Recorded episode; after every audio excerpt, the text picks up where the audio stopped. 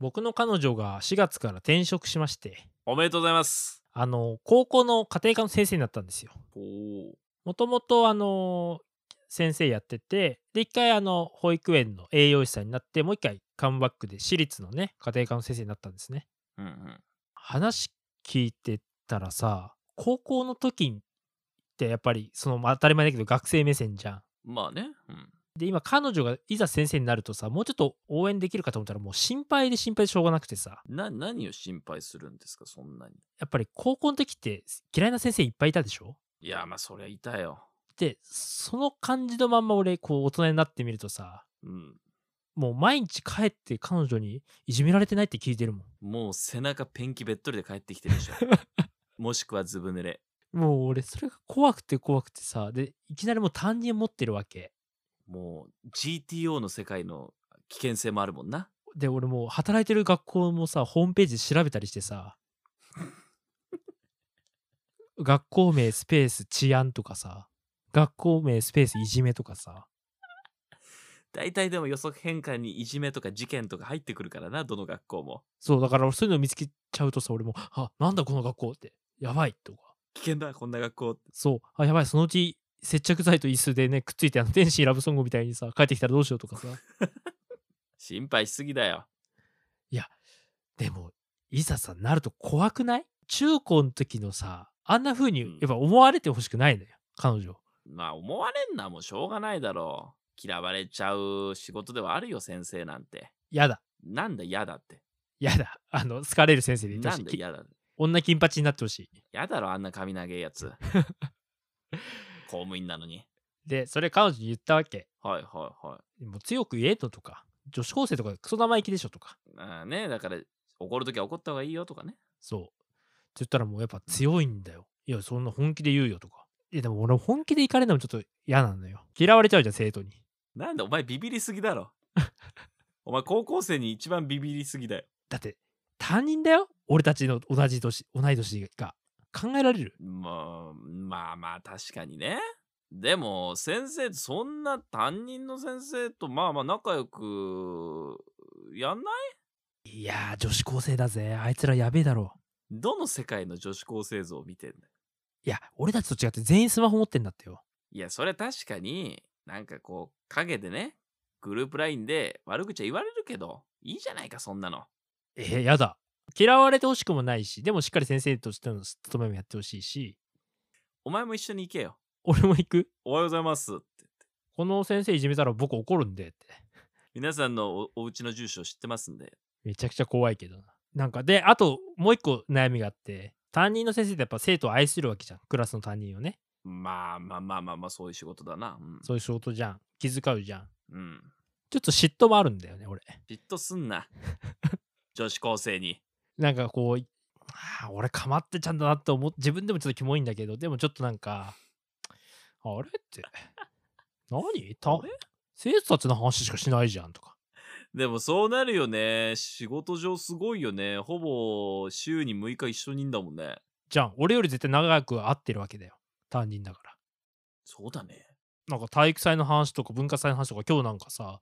あの係気味の話とかしてくるわけうわー楽しそうだなねすごい楽しそうなんだけど俺ちょっとだんだんさ「え何?」みたいな、うんなんか「はあ楽しそうじゃん」みたいな他の忙しい仕事より人間模様が見えるからねよりねそうそうそうでこれもしさ結婚してさ子供ができたらさどういう難しいよねその子供はどう思うんだろうとかさいろいろ考えたわすげえこいつ簡単なことをすげえ難しく考えてる哲学者じゃんサンデル先生だお前嫉妬会の めっちゃ 嫉妬会の確かにどうやったらそうだよね彼女のその仕事ぶりをこっそり見れるかなねでまあで4月から始まってまださうんその、まだ序盤も序盤なわけよまだね授業も始まってないからまあその顔を覚える段階ではあるよなでこれからいよいよさもう大変になってきてさ、やっぱ彼氏からいろいろ説教されるのって多分うざいじゃんまあもちろんそりゃそりゃそうよそりゃでじゃあ俺にできることなんだろうって思ってどどう思うああその忙しくてとかクラス運営がちょっとうまくいかなくてみたいなそう悩みそういう時にさなんかあのなんかロールモデルが周りにいねえなと思ってうちうちの父さんはさやっぱあの同じうちの父さん母さんって同じうん工場で働いてたからさ、あー、なるほどね。あの夫婦間の俺それイメージがつかないわけよはいはいはい。そっか、別業種ってことじゃないわけだもんな。そうあのこ工場のイライラをそのまま家に持ってきてるから分かりやすいのよ、 あそのまま喧嘩してそのまそれもどうかしてるけどな。まそのままイライラしてたからあれじゃないやっぱ金八先生で聞きかじった知識をドヤ顔で披露するっていうのが一番ベストだよな。 だからそういうの俺やっちゃう多分小木ママからさい教わったことを俺言っちゃいそうになったの今日もお前の敬愛するおぎママ。え先生って壁だからねとかあ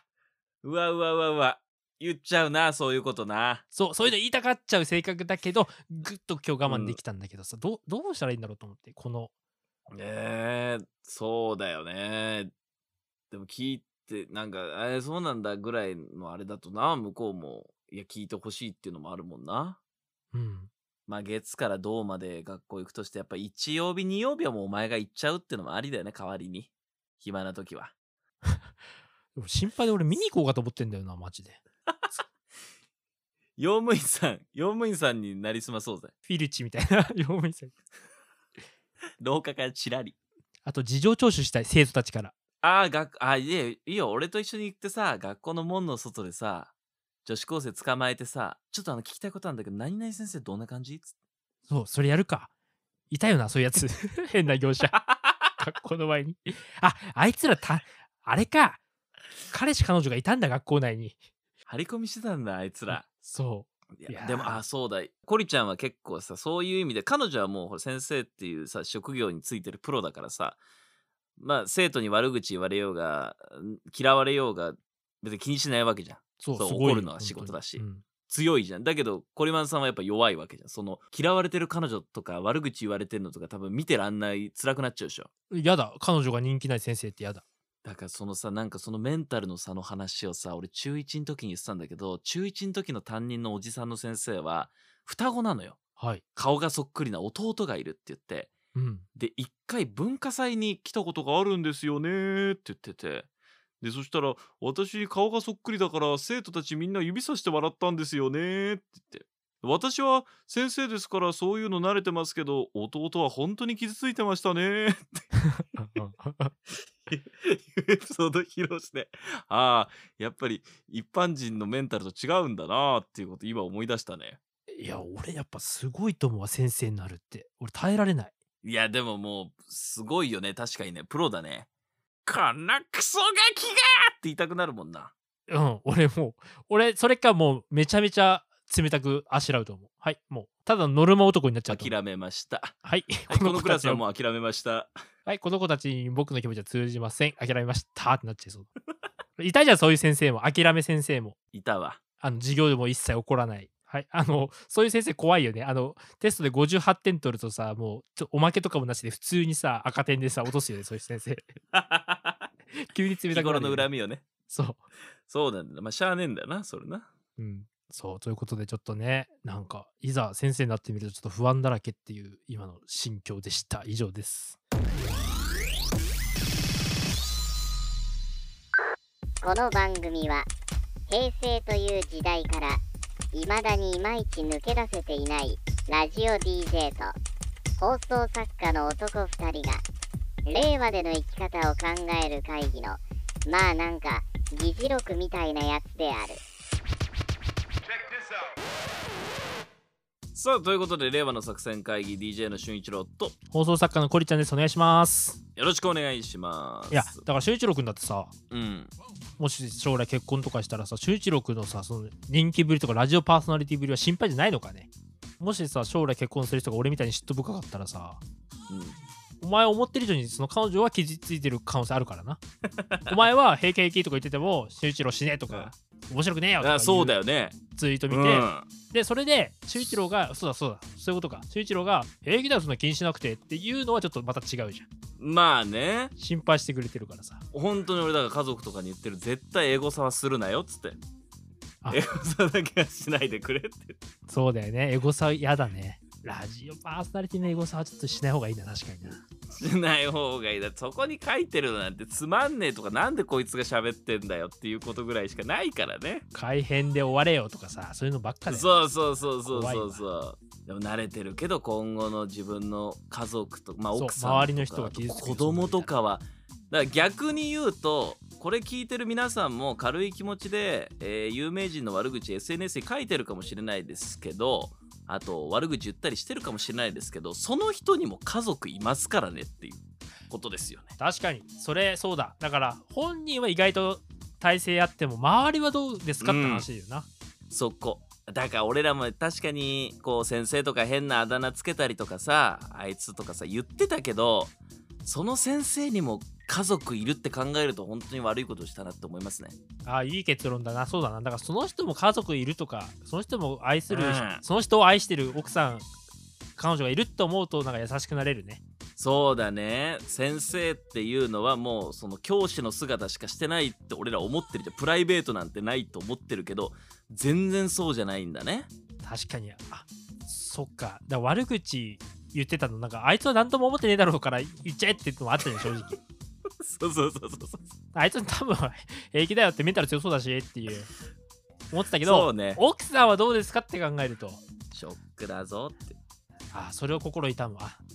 なるほど勉強になったわこれだからあれだな会社でも言えるなあのマジ上司あいつマジうぜえなって言ってるけども奥さんとかいっから子供とかやめとけやめとけっていうね半沢直樹でもそんなシーンあったなあの大和田部長にも奥さんいるっていう時にちょっとさあったドキッとしたそれだから悪口はみんなやめとこうまあペンキ塗るぐらいにしとこう背中にダメだよそれ奥さん奥さんショックで倒れちゃうよそんなの ということでこの番組一個一個議題持ってきてああでもねこうでもね言うんですけれども今週ちょっと僕からえちょうどコリちゃんがそのね、えー彼女が高校の先生になったっていう話で僕も今高校生の話題持ってきたんですよあお願いします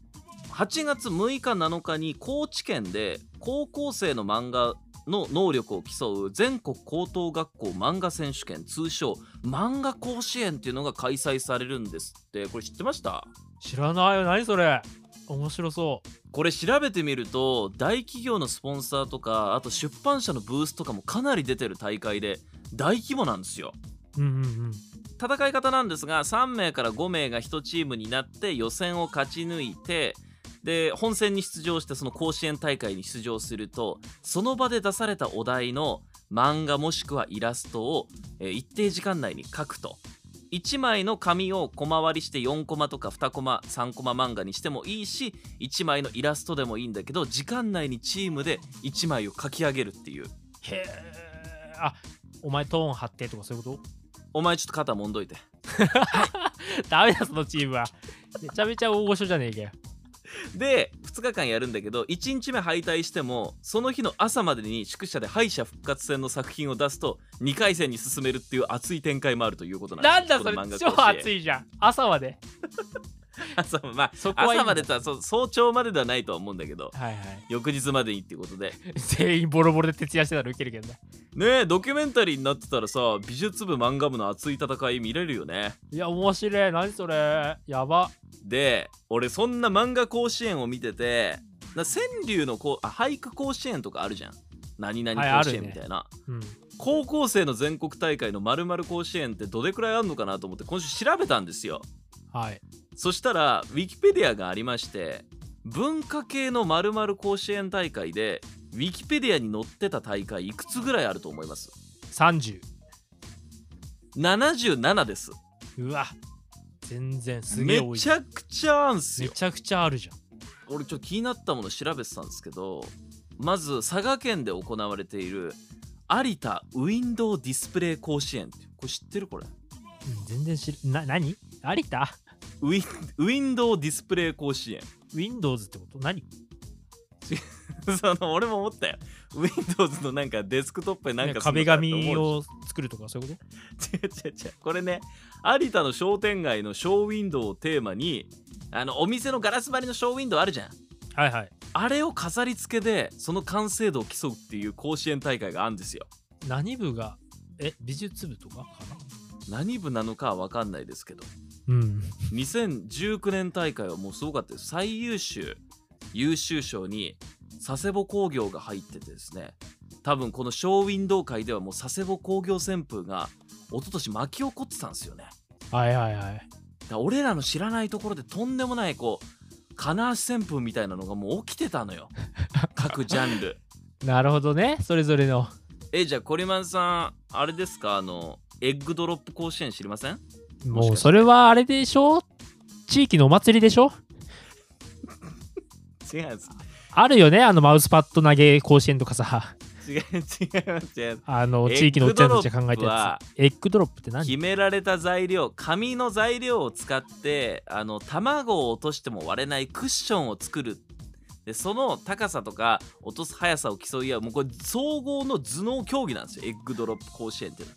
はあー、素材とかそういう理系の子たちがやるやつか。そうですもう楽理しそう系の子がもうみんな目指すとこですよエッグドロップ甲子園はめちゃくちゃ楽しあ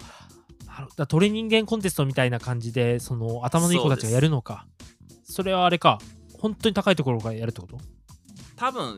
上空 3000m ぐらいからじゃないで すか まずそこに落とす技術がす げえ風を読めえーそば打ち甲子園高校生のそば打ちの技を競い合うそれは専門学校生かなあーいやこれね北海道の金井高校が強いんだもう歴代の優勝校を見たけど金井高校がもう9回の開催で団体6回優勝してっからねいやもう出場コース教えてろよ全校でしょもう全国4000校トップ全です国 よいたのえ出るやつお前の学校いなかったそば打ち部いないホネスタだろ放課後一生懸命マジでいないわ如意棒みたいなやつなん かあれちょシっとそュッシのュしてただろその部活かっこいいなあのケースから尿意棒出すのなそうだよ前そば如打ち意棒棒出すのお前何それ杉ヒノキ俺青だもって言ってめちゃくちゃかっこいいじゃん。あれでしょあの、サボってる部員みんなで袋叩きでしょそば打ち棒でそ。伸ばしてやるぞっつってね怖っいやこれすごい個人でもえ知らないあの斎藤桜子さん個人で連覇した伝説の高校生そば打ち会のえ、女の衝子撃与えた女の子よすごっ斎藤桜子さん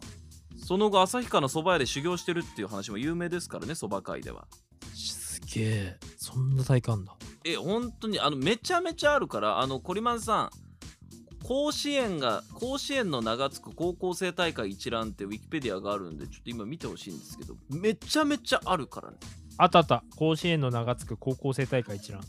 ウィキペディア。文化系の見てくださいこの鬼のような笑顔甲子園ってなんだよ。カレー甲子園。そういうことか。それぞれしっかり主催の企業があんだ。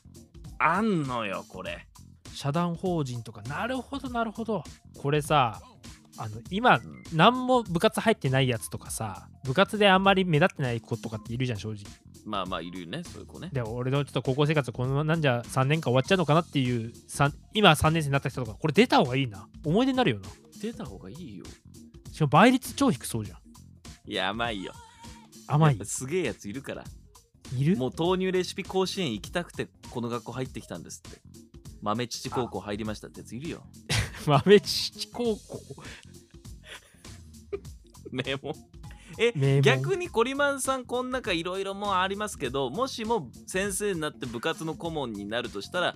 何甲子園生徒たちと行きたいですかえー、っとこん中で言ったらやっぱ先生も頑張りたいよなもちろん先生もこう指導をしたりとかしたいですもんね俺カレー甲子園かなやっぱなせあの職員室に鍋持ってきてほしいマイ鍋ね ああ前に持っーいていきてね上級生がさ泣きながら予選で敗退したらさつって鍋をあの後輩たちに渡してくるねこの鍋お前が使えあいい次期エねースにカレー甲子園はもうさサポートできそうじゃんあの有名なさ神保町のカレー屋とかのさ店主にさ「ちょっとすいません一日だけちょっとあの指導しに来てくれませんか?」とかさ外部講師だ外部講師いやーということなんであの皆さんこのちょっと甲子園の名が付く高校生大会一覧ぜひ見てほしいこれめちゃめちゃ暇つぶしになるねね見てるめちゃくちゃ暇つぶしになるしあの本当にお子さんとか何もやることないっていう暇してる子いたらやってみるのいいかもね、マジでまあちょっとねあの面白半分でね僕らもいじったとこありますけどただ全部の大会に必ず青春青春とそのなんていうのあの情熱があるって思うとめちゃめちゃ熱いものを感じますんで、ねえー皆さんもぜひともちょっと「まるまる甲子園」調べてみてください以上です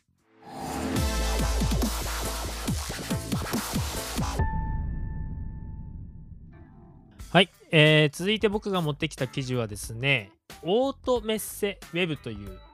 あの自動車のウほうェブ媒体なんですけども、あああああああそこにあった記事でね、へえと思ったんですけど、もはやオタクの聖地ではない、今、サーキット内キャンプでレース観戦のブームが来てるんだって。はあうんあの、モータースポーツってあるじゃないですか、あの F1 ですよ。まあ F1 とかバイクとかねまあ、GT とかねそうそうそうんまあ、バイクもそうか、これってなんかやっぱさ、あの自動車好きの人とかさ、うんまあ、相当通な人じゃないと見に行けないとか、まあ、あと立って見るイメージあったじゃん。うんこれ今ね、コロナでね、サーキット内でキャンプして見るのが流行ってたってさ、おいすげえなこれ写真が載ってるんですけど、なんかね、あの、土手みたいなとこにみんなテント張って F1 見てる。うん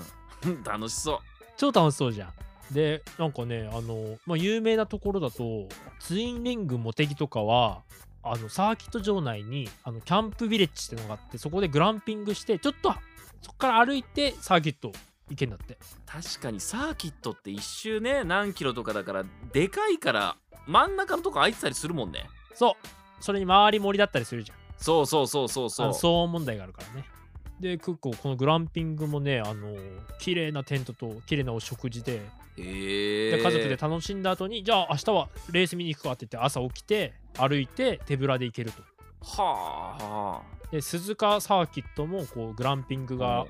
あるんですけども、やっぱ一番すごいのはやっぱ富士スピードウェイ。富士スピードウェイはどんな感じなのあのね、テントから離れずにレース見られるんだよ。おい横着しすぎだろ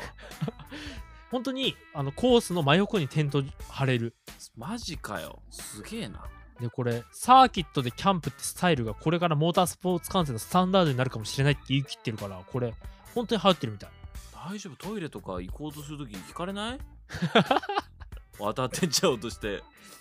で、なんか関連した記事でね、あの、に2021年4月6日の日経 MJ にこんな記事もあって、グランピングで新機軸、マザー牧場って記事があったんですよ。おおマザー牧場我らが千葉そう。マザー牧場、ちょっとコロナで大変だったんですけども、あの、ドライブスルーファームっていうのをやったんですよ、去年ね。ありましたねで、あの、かなり盛り上がって注目されたんですけど、6月にはなんとグランピング作るんだって。へえでこのグランピング泊まってで近くちょっと歩けばアルパカとかに出会えたりとかああなるほどなるほどであの牧場の食材をバーベキューで提供するっていうだからさっきまで見てた羊の肉を食べるっていうさ言い方なうん言い方あるけどでもこれもさ牧場かけるキャンプじゃんそうねでサーキットかけるキャンプだからもうアウトドアが今流行ってるからあ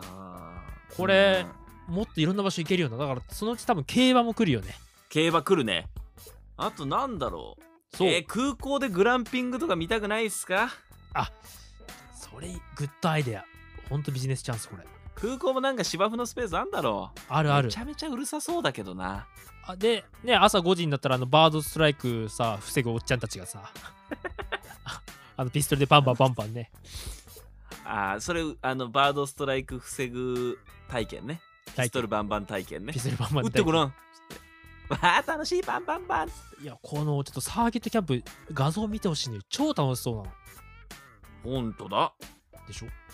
もうももはやだってホームストレートにテント張ってんじゃんアスファルトの上にそうそうあとサーキ鈴鹿ッサーキットトめちゃめちゃ脇ですよこれ車突っ込んできたらどうするんだよっていうレベルのところに貼ってるよねめっちゃホームストレートで止まんの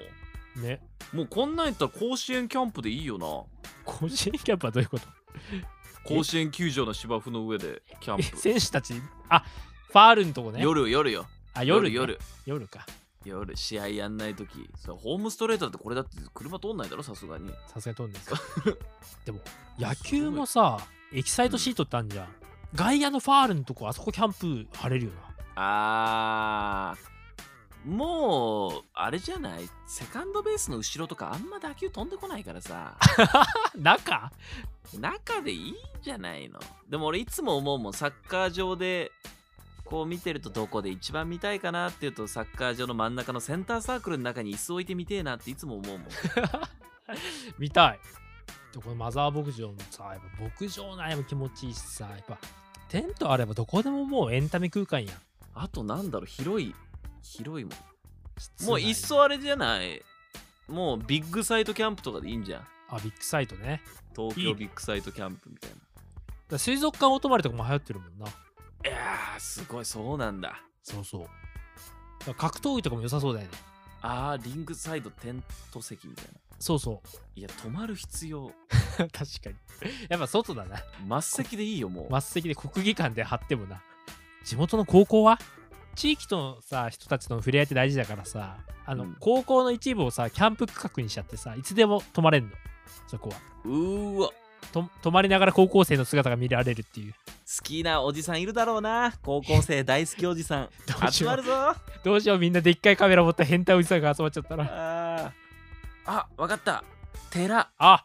寺キャン寺キャン天才テラキャン流行るわ精進料理寺キャンうわー住職が起こしに行くんでしょ毎朝いいじゃん朝の気持ちいいよ説ゴーンもう全部見えた今見えたねテラキャン全部見えたテラキャャンツアンこれは最高だねーで朝起きてた、ね、近くの滝とか行って修行したりさそうだよ墓キャン ハカキャンやばまあそのお彼岸とかの墓参りシーズンだとねバイキング形式になってるもんねお墓はいっぱいお菓子とかい置やいいてあやるそ かれらおすないもんだよあこれはトイザラスキャンプトイキャン俺トイザらスキャンプはもはや結構墓キャンより怖い気すんだよなえ怖いかな怖いと思うんだよなチャッキーの世界を思い出すんだよデパートとか泊まりてえなって思ったことないなわかるホームセンターとかねホームセンターとかあ豊キャン豊洲市場キャンプはもうターレイがもう誰どいてどいてどいてどいいててああもうこういうね始めるやついいんだよなとか言ってめっちゃ怒られながら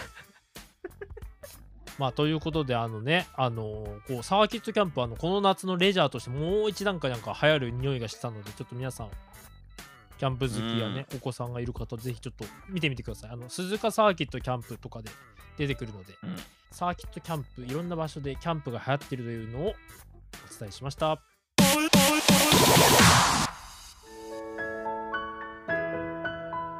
田舎の母にも勧めてます令和の作戦会議さあということであっという間にエンディングでございますお疲れ様でしたあのー、子供がこの番組聞いてるっていうママからメッセージが来てまして令和の作戦を息子2人と聞きましたゲーム大好き12歳の長男が以前僕らがスマブラ一緒にやりてえやつかかってこいよって言ったじゃないですかはいそしたら12歳の長男が、えあの2人と一緒にゲームできるのボコボコにされてもいいから一緒にやりたいとテンションが上がりまくってます。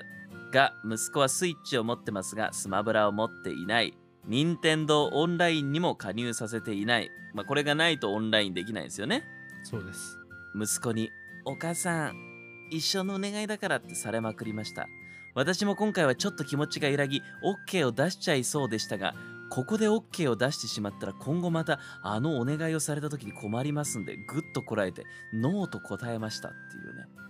あのー冷静なママからメッセージ来て ます、ね、冷静だなうん正しい判断だと思うよ